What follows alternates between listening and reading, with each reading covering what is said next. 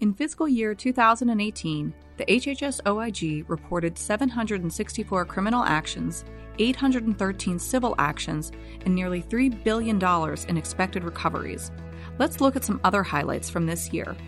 In January, after finding systemic problems involving serious injuries that sent group home residents to the ER, OIG and its partners published a joint report warning of vulnerabilities in group home settings.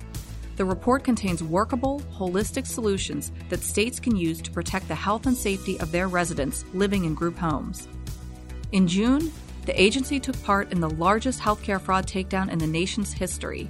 Over 600 defendants, including 165 medical professionals, were charged with participating in fraud schemes involving about $2 billion in losses to Medicare and Medicaid. 350 OIG agents worked with their partners in this highly coordinated and data driven effort. OIG also released the Opioid Analysis Toolkit, which can be used to identify patients who are at risk for misuse or overdose, or who need additional case management. In July, OIG published the Hospice Portfolio, which highlighted significant problems with quality of care and improper billing in the Medicare hospice program. The portfolio also described OIG's recommendations to fix these problems.